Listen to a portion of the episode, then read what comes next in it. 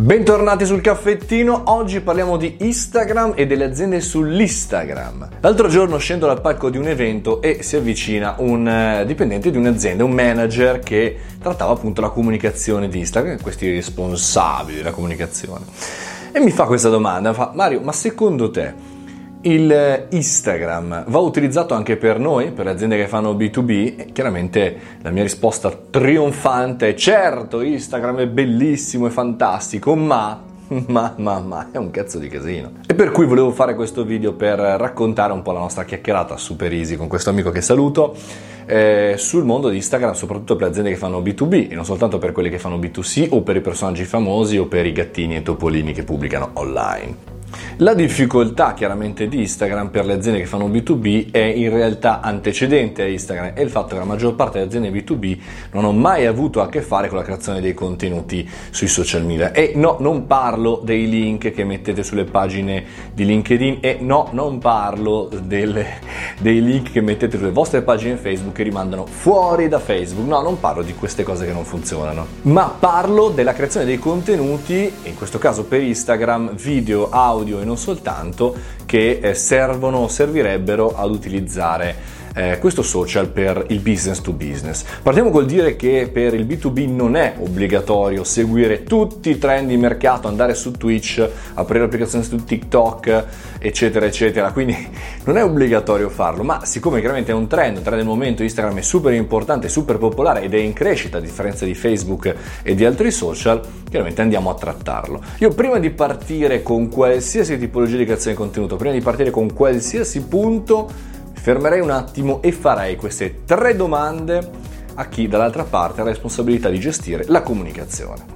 Partiamo da una cosa molto reale, molto realistica, molto concreta del day by day, ma tu, azienda, quanti contenuti sei in grado di creare ogni singolo giorno?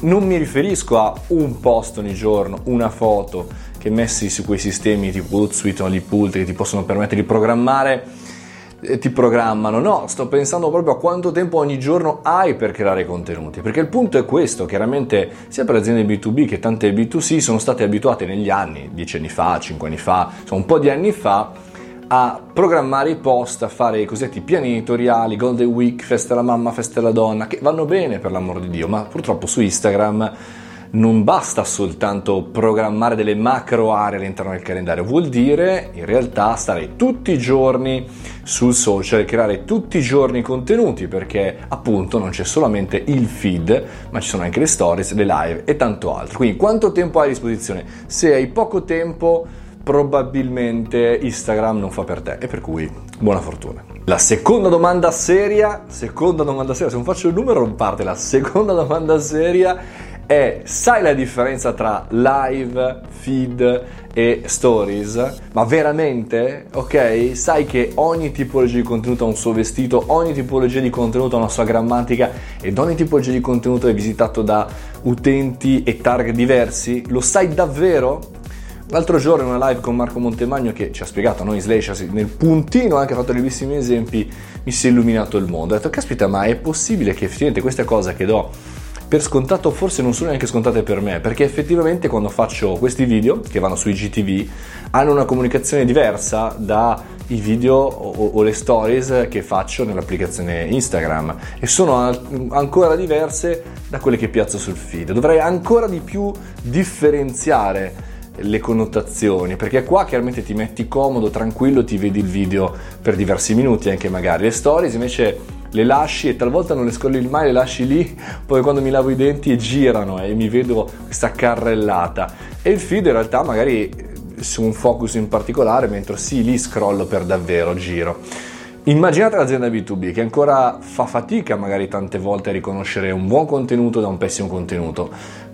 Parla, in questo caso si parla anche di categorizzazione di contenuto e comportamento di contenuto, per cui se questa cosa non ti è chiara, torna al punto 1 e riparti. Terzo punto è conosci bene il tuo target e qua è la solita cosa, la solita domanda, il solito ragionamento, la banalità che però metto sempre nei miei nei miei riepiloghi perché è sempre il punto su cui cadiamo tutti, eh, compreso nella creazione di contenuti. Ovvero magari lanciamo un contenuto credendo che al nostro target interessa perché il nostro target è tutto, è per forza, è targetizzato, ma il problema reale è che tante volte non è tanto il social, ma quanto all'interno dell'azienda, e mi riferisco soprattutto alle aziende B2B, non conosciamo veramente il nostro target. Perché? Perché chiaramente il mondo commerciale eh, è andato avanti così bene fino ad oggi che è difficile che un'azienda, a meno che non sia una grossa azienda, abbia messo eh, uno strumento per capire o un'analisi per capire appunto quello che è il proprio cliente nuovo e cosa succede? Succede nel 90% dei casi che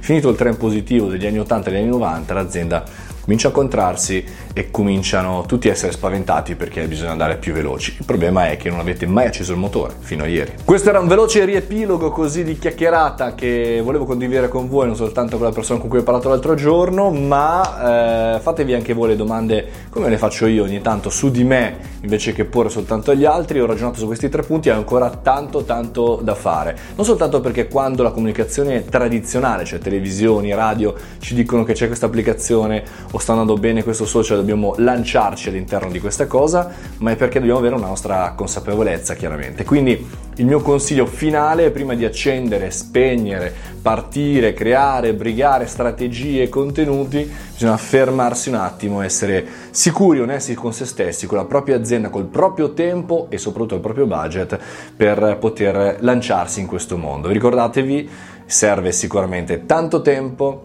tanto budget, tanta pazienza e soprattutto tanto valore nel prodotto e nel servizio che comunichiamo. Fatemi sapere cosa ne pensate nei commenti qui sotto. Vado a fare una stories subito.